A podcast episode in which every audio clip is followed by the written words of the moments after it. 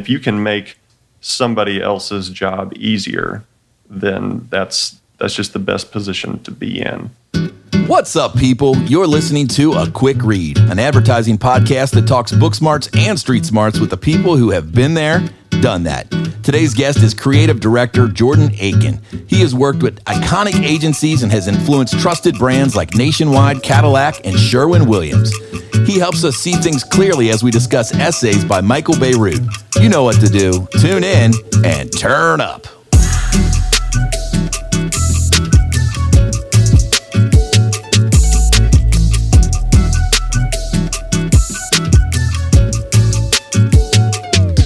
What's up, my man Jordan from way down south? How you doing, buddy? Yes, sir. I'm doing great, Brandon. It's so good to hear a voice that sounds a little closer to mine. You're down there in, in North Carolina, right? Yeah, down here in Raleigh, North Carolina. Oh man, what a wonderful conversation we're going to have today. So, welcome everybody to the South. I'm here in Northern Kentucky, Cincinnati area and uh, and and we got North Carolina. We're representing today. This is gonna be beautiful. Um, yeah. So we we first met at uh, was it it was the virtual or was it both? Uh, the one show uh, creative directors retreat. Were you at the one in um, before the pandemic? I didn't get to do that one. Uh, okay. I did the virtual one, which was I think February of this year. Yeah. So yeah, I know we connected there and kind of hopped online, and and I saw you were from uh, you had some time in Kentucky. You went to the University of Kentucky, right? Uh, I did two universities there. I started out at UK, uh, started out in architecture, but I finished up my degree over at Murray State University, which is about as southwest as you can get in that state. Yeah. Well, so are you a, are you a part of the what they call the Big Blue Nation? Do you get crazy for the whole basketball thing, or is that not quite your bag? That's how I grew up, uh, for sure. We we would um, they would actually cut church uh, off a little early on Sundays if there was a UK game playing. oh yeah, so. no, there's no doubt about that. Yeah, their priorities are straight. There's basketball, and then there's God. Yeah, so, you got it. That's funny. Uh, well, man, I'm so stoked to have you on the show, and really interested the book you picked. Man, you you, you went with uh, "Now You See It" and other essays by Michael Bierut, mm-hmm. which actually he he came out of the University of Cincinnati, right here where where where we keep this show from. Nice. Yeah. So, um, why'd you like this book? Well, I I grew up following these these designers. So if you can, you know, step back 20 some odd years and just remember what it was like to go through college with with whatever you were you were studying. I was reading about these names and I read about Michael and Paula Scher and Chip Kidd and Milton Glaser and, and just these names that when when they get into your head when you're younger, they're kind of there forever. Um, mm. And so the the older I got, I just continued to kind of follow what, what Michael was doing. And, and this book came out. And I said, okay, I'll pick this guy up. I think it was actually recommended in the back of a communication arts uh, in, in one of their one of their annuals. So I said, all right, I'll, I'll give this a go. And I absolutely loved it because not only because of the subject material and everything he had to say, you know, the meat of it, but I loved how it was structured. This is a book uh, that is a collection of essays. Um, he says on design, but for me, it's half half on design and half about how to just be a good person in, yeah. in the industry, or, at least that's what I got from it. And each of these little um, little articles, they're they they're from they're either a page long or they're two pages, three or four, and that's about it. There's no lengthy pieces in here, and and for me, that was uh, that was super ideal. So I could just sit down, take in one article, you know, 20 minutes later, and and and I felt like I I got something good out of it, and I could put it down and uh, go about my day and just keep coming back to it. So it was uh, a very digestible way to introduce uh, some of these topics that he was uh, that he was covering. So I I absolutely loved it, and I recommend it to anybody I talk to. And my copy of the book I actually mail out to anybody that uh, uh is even interested in, in design or or art direction, and yeah. I'll say, I have this book for you. Uh, let me send it to you. So it's currently out somewhere in That's North awesome, Carolina. man. I, I love that. I, I, love that you you share that you know what what what's been meaningful to you. I think that's so important, and uh, that's mm-hmm. a that's a great man. Look at you already dropping the, your own little nuggets on, in the show already. Um, Trying to. so before we jump into some of those big ideas, let's let's mm. let's find out a little backstory from this country boy who's who's uh, spent some time learning how to do things in in the heart of Kentucky. But how do you get from the hills of the bluegrass state to some of literally the most iconic agencies in the world. I, am pretty sure looking at your LinkedIn, like if there's an iconic agency, you've worked there. No. So how did that well, work? How does how does one do that? How does one get to places like Ogilvy and Martin and BBDO and McKinney? Like you're just you're jamming. So did you did you decide, you know, the heck with architecture? I'm going to be in advertising. Well, I I, I, have the perfect answer for this. I remember exactly when it happened, but I'm going to back up a second. I, I started out in architecture, which, by the way, for, for, for people listening, I, I think you had, it was episode eight or, or, somewhere around there. You had a guy named Chris. Yeah. I started with a Z, with a Z. Yeah, Chris uh, Zevik. Hey, there you go. And I think that dude started out in architecture as well. And, and you mentioned, like, yeah, a lot of us have done that. And I said, hey, I've done that. So uh, you're right. A lot of people have gone through architecture school. Yeah, and but then uh, co- uh, copywriter Nate Dye, I think uh, he started off in, in engineering, and then he was like, I don't know about this. yeah, yeah. A lot of us find our way here just because we found something that we didn't didn't want to do. Um, but I went through that at the University of Kentucky and decided that it it it wasn't for me. I wanted to do something different, and I was minoring in uh, art, art and design and those classes I was I was I was into. They were eight a.m. classes, and yeah. um, I, I, got into it, and I was I was ready to go. I really enjoyed those classes, and I wound up transferring to Murray State University because they had a, a very robust and an excellent design program there, and the people that I that I was able to go through the program with, and the professors there were just um, top notch, and I couldn't say enough good things about them. But it got to the point where it's senior year, last semester. I'm about I'm about to graduate, and I know that my book isn't as good as it could be. Mm-hmm. I was very aware that this is good, but I, I feel like I can do better, and I need to put more time into that. And I didn't want to go out into the industry and try to get a job with that book that I had at the time. So, um, Jelly Helm put together a book called 60, and it was a very small book. I don't know, six by whatever. It, it was a small but but pretty beefy book, and mm-hmm. it was mm-hmm. just uh, it was called 60, and it was to promote um, uh, the Virginia Commonwealth University's uh, Ad Center, which was a graduate program in advertising. And I got a hold of that book, and I just I, I wore the pages out. Um, I wore the binding out, just looking at it so much and, and sharing it with other people. And and xeroxing pages out of it and being like, "Have you guys seen this?" Mm. And uh, I decided to to try to get into it, and I was fortunate enough to get accepted. And so I went right out of um, uh, Murray State University into VCU's uh, Ad Center program back in feels like hundred years ago, uh, 2004, I think. so yeah, that's how I moved out out of Kentucky. Is that I decided I needed to uh, I needed to flex in a different space and, and learn more. And so I did two years at the VCU Ad Center in Richmond, Virginia. Man, that's that's great self awareness that you you know you were able to sort of self critique and, and push yourself further. So from there, you just I mean, was it uh was it an e- was it an easy road or, or did you you know you, you had some luck along the way or how did you kind of you know find your way at these these different agencies and then find yourself ultimately where you're at now?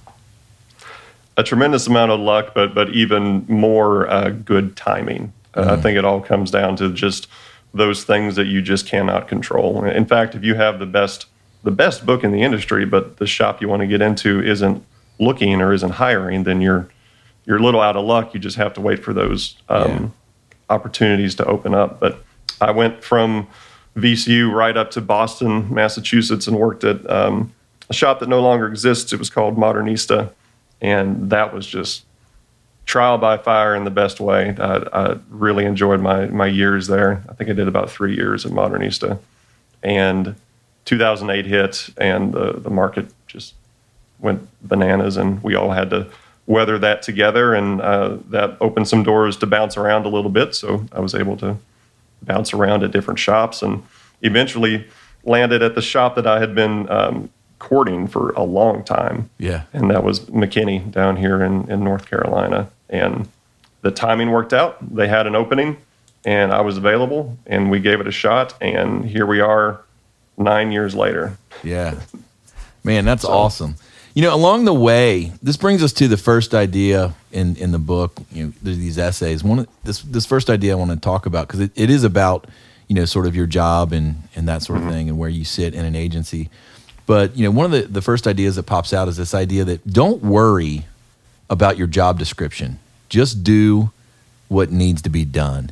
Has that been true in your experience? You know, we just talked about your journey a little bit throughout agencies. Talk a little, talk a little bit about that idea.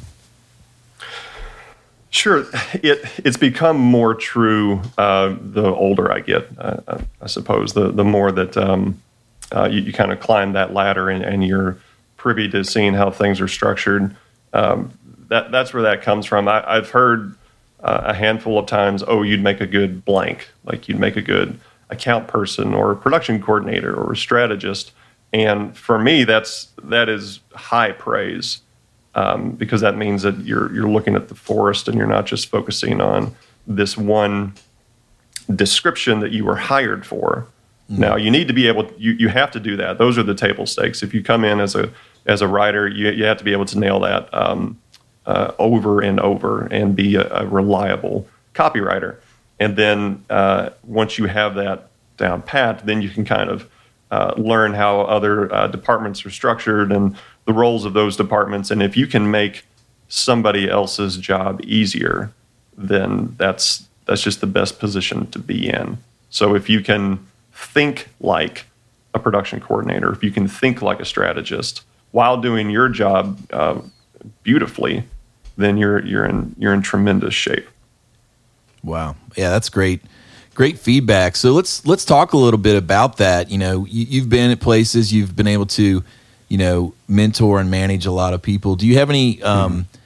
do you have any memories or thoughts or scenarios of of people or experienced people who really just got hung up on that job description? They just really you know they, they felt that that was just so important that sort of cloud or that sort of hierarchical recognition um, and do you think that that that mindset holds people back Wow, that's a good question. It's it's it's a bit of a flip than, than what I was anticipating. Uh, the answer is no. I actually don't have any recollection of somebody that's leaned into their title uh, in such a capacity that it limits them from doing something else. Instead, I, I've seen the, the, the good part, the the the positive side of things, and I've seen when uh, people have um, principal in their title or, or whatever. They're they're super high up in the in the chain and I see them working on on banner ads or I see them working through uh, production logistics with somebody else or working with um, a strategist on a brief and you can see them having a positive influence uh, throughout all the different departments of a firm or a shop or an agency or, or wherever you're at when when you see those people at work that's a very inspiring picture to take in yeah i think that when you're first starting out we all want and yearn for that validation. And so, you know, mm-hmm. a job title and a description can really feel feel nice. Um, mm-hmm. But I think as you talked about, as you as you able to climb the ladder and or you're you're in that position where you have ownership, um, the table really flips, right? Because you know ownership is about grunt work.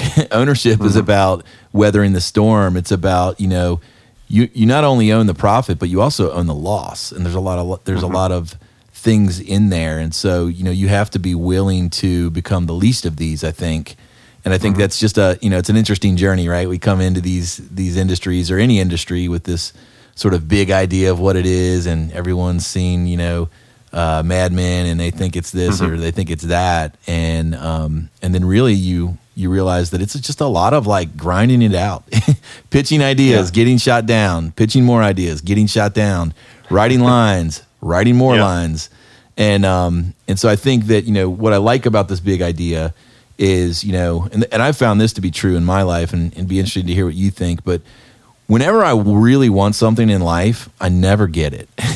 it's like you try so hard and you got this vision and you're just like, oh my God, I want to become this. And it like mm-hmm. never works out. But the things that you just do because you're passionate or you love them or it's just like it brings you joy or it comes naturally, those mm-hmm. seems those seem to get rewarded, I think. Those things seem to be the things that get traction. have you experienced anything similar to that?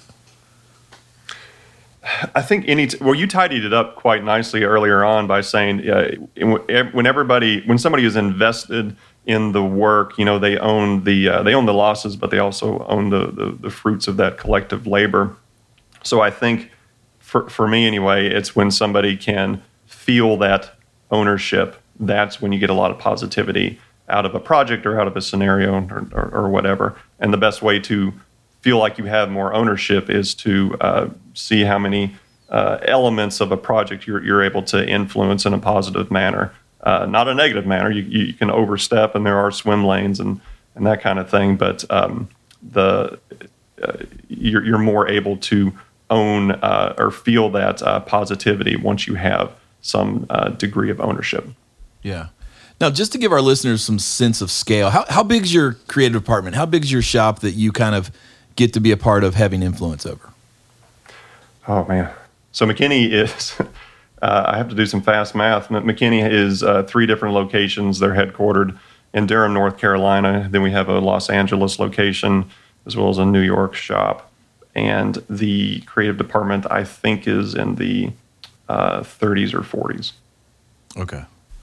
So, knowing that you have a sphere of influence there, what, what, do you do? What are some of the practices as a creative director that you do to try to foster that sense of, hey, we just need to get the job done, and try to foster, you know, a spirit or an attitude that, um, you know, again, em- embraces people's experience. You know, of course, you know, respect titles and and that mm-hmm. experience and their contribution, but ultimately creates an environment where everyone's willing to, to pitch in. So, what are some of those practices that you do?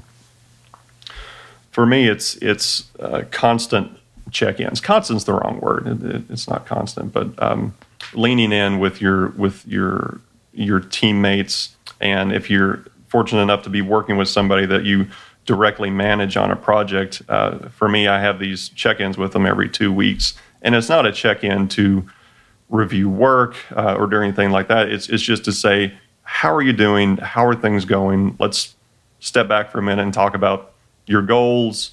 Um, are there any projects that, that you've, you've, hit some pain points on that you want to just vent about and just create a safe space for um, for these people to to speak their mind and speak their truth? So when you're able to create that environment where people feel safe and, and they feel like they're they're part of a uh, a greater whole, then then then the the work can just get so much better and people can speak freely and it dissolves any degree of fear that may be associated with um, uh, a big client or uh, you know a, a, tight deadline or anything like that. So just uh, a good degree of communication goes goes a long way. Yeah. You know, that brings us to the second point. You know, talking about communication. It's important for us to communicate with our teams and really work that out together but that also translates over to that client side right? And it's about mm-hmm. you know working alongside them. You know the, another idea in the book that that we pull out here is this idea that um, Bierut never liked the phrase quote educating the client. Almost always it's the designers who need the education not the client. Um, so you know talk about that idea in the book and, and kind of what he was mm-hmm. hinting at there and what you took away from that why you you wanted to discuss this as one of the big ideas I will verbatim talk about the idea in the book. Um, and I, I, I, said earlier on that book is floating around North Carolina somewhere right now. But the reason I can pull it verbatim is because uh, I, I take in books a little differently. I, I haven't seen this done before. I, I really enjoy doing it, but um, when I'm reading a book, sometimes it's it's difficult for me to truly internalize what I'm taking in, and so that actually makes it difficult to get through uh, a book and by the end of it be able to you know recall this lesson this lesson and what you learned from it what were the main themes and, and, and subject material. So if i see something i'm going to uh, make a little note in the book and then at the end when i'm finished i'll spend some time photocopying those little notes and i'll mm. snip them out and put them in uh, these sketchbooks that i've been keeping for you know 20 some odd years. These little moleskins man they just they, they travel with me everywhere. But because I did that years ago. Uh, I can I can pull out this phrase right here.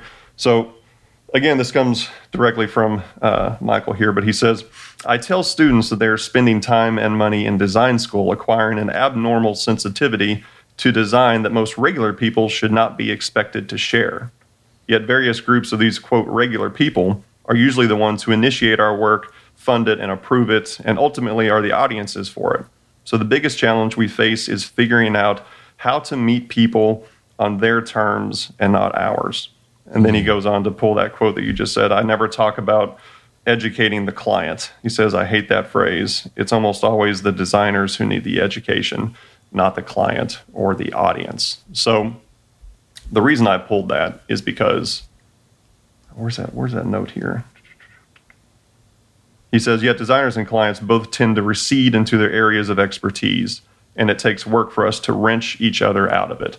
And I've, I've just found that to be true in my in my heart, in myself, and I can see it in others uh, sometimes. If you have a, a, brilliant designer in front of you, uh, and you're and and they're presenting work, and I'm just not getting it, you can start to read that frustration on their face, and you can start to understand that they're saying, "No, this is correct." Uh, from a design standpoint, and from where I'm sitting, I have to be able to articulate what changes uh, or what edits could be put in place to kind of steer this ship towards a direction that's going to be a more uh, viable option for a client. And you have to you have to get on the same page so that you can both you know get to the end in a positive manner. So for me, if from where I'm sitting, if they the client isn't getting something, uh, sometimes I would say, well, then that's their fault, and we need to educate them. And more often than not, that's just not the case. It's that's an incorrect way to think, Jordan. You need to be able to uh, work with them and and just understand and over communicate so that you guys can uh, get on the same page. So what I'll do is I'll start um, almost from the beginning. You have to identify where the conflict is coming in. So again, this isn't an education thing for them. It's more of an education thing for me. Let's start at step one. You know, uh, do we agree on this? And it's we get heads nodding, and they'll say yes. All right, the second phase here, uh, this happened A, B, and C. Do we agree with this? And they'll say yeah. You go to step three, and they're like, that's where the tension is. Mm. Then you've identified where you uh, can both add clarity and adjust changes if you need to. But uh, coming at it from a place of we're in this together and, and let's figure this out together seems like a much more fruitful place than saying, you guys don't get it. Let me you know the superior person here educate you that's just a really toxic uh, frame of mind to to be in yeah for sure do you find that disconnect uh, might be the result of like a strategy gap or or a strong brief where you know maybe the design is strong work mm-hmm. right maybe the design holds up the composition mm-hmm. the color the type all that stuff is like hey this is this is it this is the solution but then maybe there's a gap where the visual and or you know design itself is not fully connected to strategy i.e business strategy in a way that is completely in alignment. Do you think that's is that often the gap or is there other gaps that that maybe i'm not seeing? It's um that's a good question. It's often something that that you just haven't thought of before and it mm.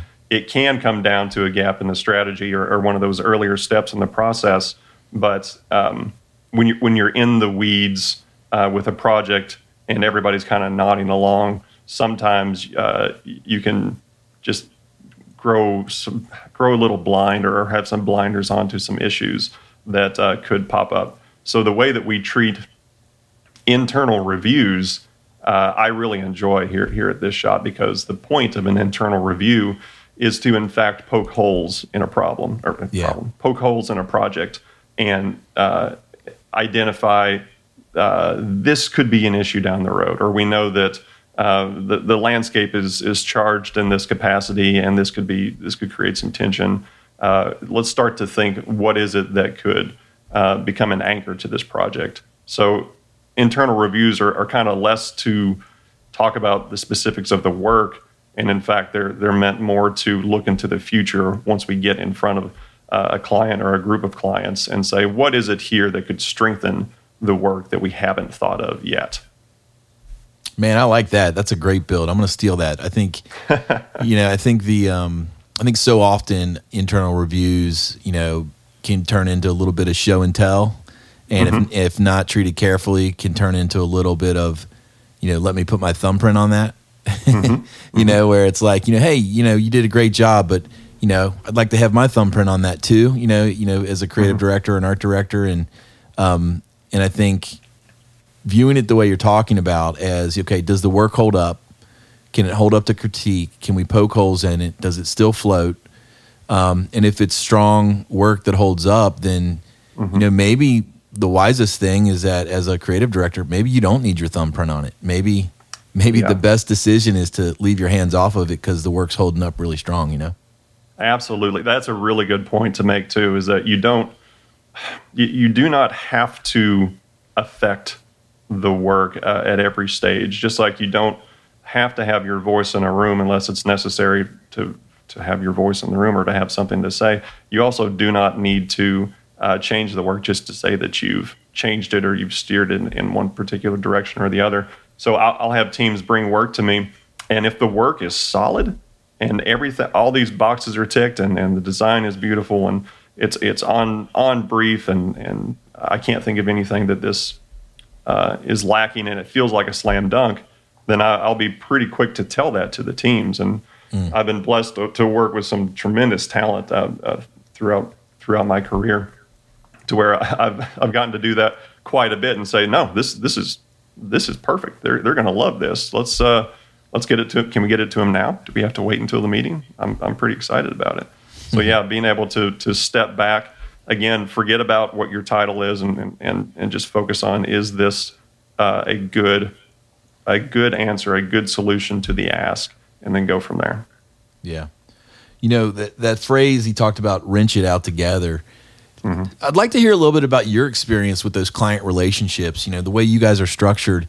Do you have, um, you know, direct access to the client? Are you guys, you know, hanging out with them a lot? Are you really getting into it and understanding their business? I know different shops have different methodologies. Some really lean on those, you know, account people and they kind of, mm-hmm. you know, keep everybody at bay. And then other shops are, you know, they want as many touch points with a brand as possible. So they've got, you know, designers and copywriters and people that are really in there building real strong relationships. I'd love to hear your all's perspective and, and you know, kind of your current practice. How, how close to the clients are you? Mm-hmm. Uh, in my current shop, we're, we're very close to the clients. That, that's I think that that may just be where, hopefully, that's that's where the industry is is moving towards collectively. But yeah, you have to build those relationships because you have to build that trust. And if you're just speaking with, um, we don't even like to call them clients. So when you're speaking with, you know, this this person, uh, John Smith or whatever, uh, they need to be able to trust you and that you're not just speaking to them about work all the time. It's uh, always beneficial to um, build a relationship outside of that working environment so that you can build that trust and uh, and, and move forward from there. It hasn't always been like that at other shops. In fact, when I first got into the industry, um, for the first couple years, I think I, I, I never never met the clients, hmm. and I thought that's just how things were put together. This was the early aughts, so you know things were different back then, but uh, the way that that particular agency was structured, uh, we were we were doing the work and and passing that off to the creative directors, and and that team was the team that was taking the work directly to the clients, and that's that's fine. It worked out great at that time, and and that structure wasn't had been in place for a while, and and things were working well, and those CDs had really built that relationship uh, with the clients where there was a you know a tremendous amount of trust there and also I was a junior art director. I, you know, maybe maybe I just wasn't ready to be uh, in front of clients at that point. In fact, I'm sure that I wasn't ready to be in front of clients. yeah, well, and I think that to me, you know, transitions us to to the third big idea, right? You know, whether you're in front of a client or behind the scenes, um, this idea that if you're serious about getting the job done, don't bother unless you're willing to fully commit. Um, you know, that's a fully committing, I think, to anything in life mm-hmm. is is always mm-hmm. hard, right? Because there's so many distractions. Right. But in our work and our vocation, and when you think about this business, um, that can be really challenging, right? Like, you know, it's one of several businesses that, you know, the the bulk of what we do is we just keep trying again, right? Because we keep we get critiqued and, and we revise and it's this sort of art form. Um, mm-hmm. You know, so how has that been true in your career? This truth or this idea of full commitment. Have you seen that play out? You know, compare and contrast that in your in your early years, maybe that junior art director versus mm-hmm. Now. You know, as a creative director, what does fully committing mean? Fully committing actually means something quite different based on where you are in your career. Uh, work life balance is super important. In fact, I'm, I'm going to for the next five minutes, I'm, I'm going to speak delicately about this because some of the things could could be a little harsh on the ear when, when, it first comes out. But for me, when I'm talking about, or the reason that I really enjoyed this little passage that Michael put in here, um, in fact, I'm going to read this little quote here just so we can start on the same page collectively. He says, uh, I heard this back in design school, and I still forget it every now and then. If you're going to make something big, make it really big. If you're going to make it simple, make it really simple or really small or really fancy. If you're going after a project, if you're trying to win a competition, if you're serious about getting the job done, then don't bother unless you're willing to fully commit. So hmm. That translates into uh, uh, time. I mean, that's just one of those things that you can't you, you can't get around. Is that you have to put the time into something. You need to put in the extra hours, the extra love, the extra passion, and and and empathy in here. And um, I find it tough to be truly happy if I'm not fully committing to whatever project is in front of me because that project has my name on it. So when you're talking about building your personal brand, uh, if you want to be seen as a um, uh, a dedicated uh, individual or, or somebody that, that uh, others can lean on to really uh, pull through uh, in any scenario, then that takes it takes a lot of hours to get into it. However, there is a work-life balance, and so what I what I'm not advocating is diving into work, you know, full on, and then ignoring other things like self-care and friendships and uh, a social life and, and building relationships and family. That's that's um, that's very toxic. you don't want to get into that situation. But I do think if you are going to take something on, if you're if you're going to be serious about a particular project, then you do have to fully commit in whatever that capacity looks like for you. It's this the idea of ticking a box really really bothers me. If if it's I have this project or I have this banner ad, for example, uh, I'm just going to do it. It's done. I'm going to pass it off to whoever needs to look at it, and then I'm going to move on. Um, I just it, it, it, rubs me the wrong way a, a little bit. I, I feel like I need to be confident that whatever it is that I have worked on uh, needs to not necessarily be the best work that I could do, but uh, absolutely needs to uh, be what I consider to be good work, if that makes sense. Yeah. No, and it's and it's tough, right? Like that work life balance is yeah. You know, how do you go all in on something and give it your full passion and and really want to try to create something that is going to last and is going to mm-hmm. be exciting for people and is going to be inspiring for the client? Mm-hmm. How do you do that but also, you know, not go crazy? well, how do you do that and and you know, still get good sleep? How do you do that and still mm-hmm you know, um, make sure that you know years later your kids look back and and they mm-hmm. remember mm-hmm. that you know you were you were on the floor with them, hanging out and and wrestling right. and playing video games. Like that's there's a lot to juggle, you know, and that's something that you know I think. Um, and, and if you don't have kids, same thing. I mean, you know, if it's mm-hmm. if it's you know whatever it is you're you're doing, your you know your partner, your um, mm-hmm. your process, or even just you know yourself, you know that your your mm-hmm. own mental health. Um, it can be a real challenge. So, you know, do you have any any personal practices or tips that you do to try to like keep that in check, or like do you have like a cadence mm-hmm. of uh, you know self check ins, or do you have an accountability partner of sorts when it comes to that? uh, I do. The the answer is is just uh, an enormous amount of over communication. So I, I, have one of just the absolute best wife in, in, in the world, and, and she is so understanding, and I do I do my best to over communicate with her if I do need to lean into a project or if I do need to put in more time than than I had originally planned for. And I think the more you can communicate with your partner uh, and with your team uh, what's going on, so that their expectations are managed, then we'll all get through this together, and it'll be it'll be a positive experience. But you do have to talk to people. If you got to again, if, if you if you have kids, you have that's not an ignorable thing. You have to you have to be a good father or, or, or a good mother and spend time with your family, and you need to communicate with your team. Uh, if you do need to put in the hours, say, listen, I, I have to do uh, ABC, and uh, I can get back into this project at this hour, but I just want to communicate ahead of time so expectations are met.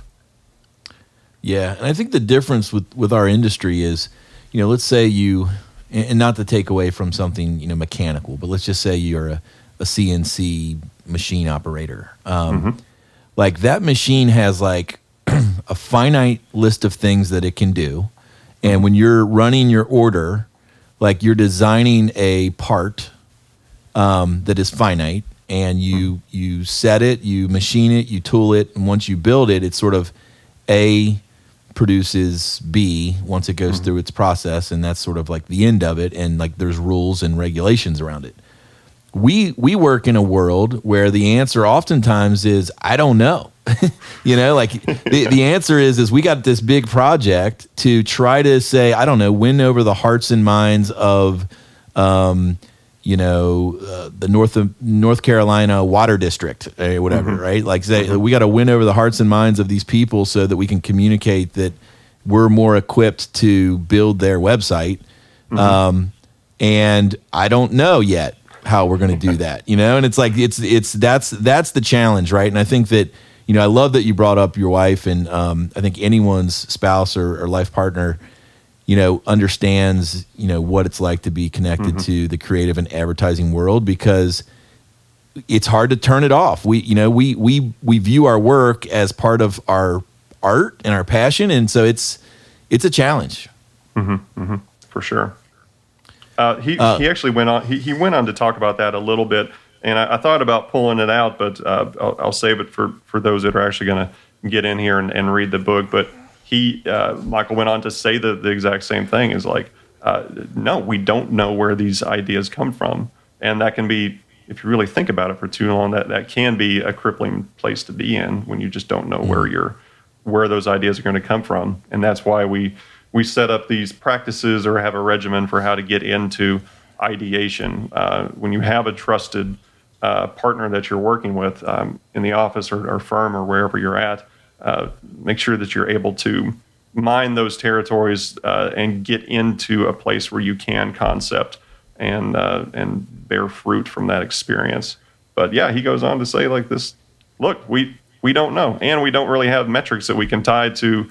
Uh, you know, did did this idea actually uh, increase the bottom line for for Q4? It's a it's it's a tough thing to to nail down. Yeah. You know, it's interesting. You mentioned the sort of the, that working partner. I know when we first talked, I believe you you have a partner you've worked with for years and years and years, and we were mm-hmm. we were exploring maybe doing a doing a show where we could have three people and kind of bring out mm-hmm. that partnership. I'm not currently set up to to tape that type of show, but mm-hmm. I'd love to hear a little bit more about that because I I could definitely see the camaraderie and passion you had when you were talking about that. So t- tell me about that journey. How has it been and to have a, a creative partner um, in a way that you know inspired you and, and just the way you talked about that relationship it seemed um, exciting. So I'd, I'd, love to hear about you know what that's been like. Sure. You know people people either click or, or they don't click. And uh, sometimes it, it, can be scary when you're first getting into the industry especially if you don't come into a shop or a firm as a team and you, and you go in on your own. It's like who am i going to be paired with? Uh, are we going to have you know similar uh, ways of approaching a topic? Do we have the same references? Uh, that kind of stuff. Or if, we have different references can we find common ground and get to concepts pretty quickly? Um, and man over the pandemic people were doing this you know over zoom. They didn't have the luxury of having coffee together. They had to you know one's in california and one's in utah and they got to figure it out over uh, you know a screen. That's always going to be rough. But I've, I've been very fortunate to, to have a handful of creative partners over the years that uh, things things just really fell into place pretty quickly. So I've been working with um, David Sloan for for years now, uh, and he's a creative director at McKinney, and we we had a lot of um, similarities. Like we we we both grew up in the '80s, and we both enjoyed the same um, the same films and the same genres. and anytime you can um, uh, get together with somebody like that, where the references can fly pretty quickly, and the person mm-hmm. gets those and they understand it, then you can much more rapidly get to some fruitful territory to concept in, uh, as opposed to like having to explain what this movie reference is and that kind of stuff. Yeah, which I which I think me and you both find that uh, happening more commonly these days, right? yeah, that's true. Yeah. You, you, you, you reach out to the to the the fresh new kids, and they're they're looking at you with you know just deer in the headlights. Like, what are you talking about? Yeah, yeah. I, I mentioned uh, I had a note to somebody about a uh, there was a flare in somebody's background uh, of their Zoom, and it was uh, super J.J. Abrams looking thing, and, and I dropped that name in there, and they're like, I don't know who that is. And I was like, I don't know, I don't know what to do moving forward. Where do I start? you know. that's funny. Yeah. So you guys over the years have just sort of been able to craft this sort of, you know, I think you know what I've found with those those partnerships. Um, you started just that shared language. It, it, just becomes almost you know you can, can complete each other's sentences. Mm-hmm, mm-hmm. Yeah, the, the shared shared language. That's a good that's a good phrase. I like that. Uh, again, it just it's an the more you can get on this same page with a creative partner, the the more uh, fruitful territory uh, you, you, can get into. So yeah, I mean movie references are part of it, but um, Actually, you know what? Movie references are a big part of it, and it goes outside of. Uh, I'll, if I'll double down on that, it goes outside of uh, uh, just partners that you're working with too. If you're trying to describe a movement to something, uh, we were working with um, uh, PSYOP on a, a, a, production company outside of New York, and we were talking about a particular movement that we wanted to see happen in this space, and we are having a little trouble uh, articulating it because it, it's it was going to be live action, but it, it's tough to speak in that space. And uh, David uh, mentioned, uh, you know, in Star Wars, it's the trench run, and and the guy, he's like, I'm hundred percent on board. I totally know what you're talking about now. Let's go make it. And that's yeah. that's all that had to happen, and it came from that shared language, like you just mentioned. Yeah, no, I think that's that's so important, you know, and it's and again too that points back to you know when we were talking about with educating the client, like I've found that to be just as effective. Like I've, mm-hmm. you know, a lot of clients when trying to cast a um, a big idea or bring context to to something, you know, having those cultural references and finding those connection points is great. And sometimes you got to, you know, there has to be education, right? So sometimes like I've assigned clients like homework, like, hey, go watch this mm-hmm. film or go listen to this record. And, right. you know, after you listen to it, the next time we check in, like, let's talk about that because I think there's a lot to learn there. And mm-hmm. I know that, um, you know, our uh, one of our creative directors, he's you know really good friend of mine. Um, he he always says, you know, go do a study, you know, and and mm-hmm. that's something that I've I really enjoyed and embraced um, that exercise where he'll say, you know, hey, we're we're going to be working on this brand or whatever, and, and he'll tell the team, you know, hey, everybody go do a study on X, right? Go do a study mm-hmm. on on the civil rights movement, or go do a study on. Um, you know, whatever might be, you know, uh, French noir. Um, mm-hmm, mm-hmm. And I just think that is really important, right? Because then what, what what's happening is everybody's going away, but they're coming back with that shared language, right? They're coming back with that vocabulary of, oh yeah, okay, yeah, you know. And so mm-hmm. I think that's that can help, like you said, get to interesting work, or at least cut through um, and get to strategic work based on you know a strong reference. So. Well, you can also use that to prime an audience, and that the audience can be a, a group of clients. It can be a group of your teammates, your colleagues that you're working with but um, if you can also just look at work or uh, cultural pieces that that fall into a category that you want to start to break into, then you can mm. prime an audience with um, showcasing how this work can come to life. That's been very helpful over the last decade when it comes to experiential work because you know early on you know Heineken was doing wonderful things in the experiential space and uh, it was great to pull those case studies as reference to say uh, if we wanted to move outside of this traditional space and get into a territory uh, where you can catch people in an unexpected manner, here is how that can um, how that can be received to an audience. So it's it's less education and it's more uh, again just priming the space so that when you do present your idea, it's not oh that well that's isn't that impossible? It's like well no it's not because we have this um, this, this uh, groundwork that's been done before us. Yeah. Well, and again, you know, once once you have those references, once you're able to, you know, dial in the strategy, then it's mm-hmm. about, you know, like we talked about, fully committing, you know. Yep. And, Absolutely. Uh, and you know, clearly you've done that in your work. You know, looking at your portfolio now, you know, got some beautiful work, and um, man, it's just been so fun to talk to you and hear sort of your methodology and some of the things you've learned along the way. Uh, what what's going on right now? What's the hot thing for you? What's the new thing? What are you pushing, plugging, promoting? What is what's the thing you want the world to know about? Well, man, there, there's there's so much happening that it's it's it's tough to really pinpoint one. There are some things uh, on the horizon um, coming out before too long that we, you know, can't really bring up at this point. But it's it's a constant stream of work that's going on at the agency. So it, it's it's less about like um, what's happening right now because there's always something coming up on the horizon. And when you're mm-hmm. juggling several different uh, client groups at one time, it's that it's a lot of fun because you get to bounce around between you know uh, sports and and other clients and and um, get that differentiation not only in your book but also in your your expertise level and you're you're kind of le- leveling up each time that you do one of these projects. So yeah, there's there's definitely a lot coming up.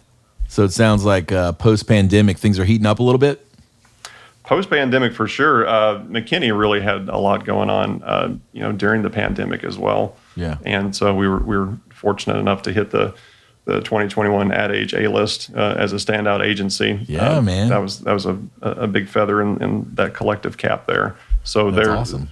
there's there's been a lot happening, and, and it's just going to uh, continue to keep moving forward. That is that's so great to hear. Well, if people you know who who've been listening in, you know, enjoy this conversation, they they want to reach out or connect with you, or maybe you got some young people ready to fully commit and uh, mm-hmm. they want to connect with you and and see you know if there's any you know openings or any opportunities at McKinney. What's the best way for people to get a hold of you?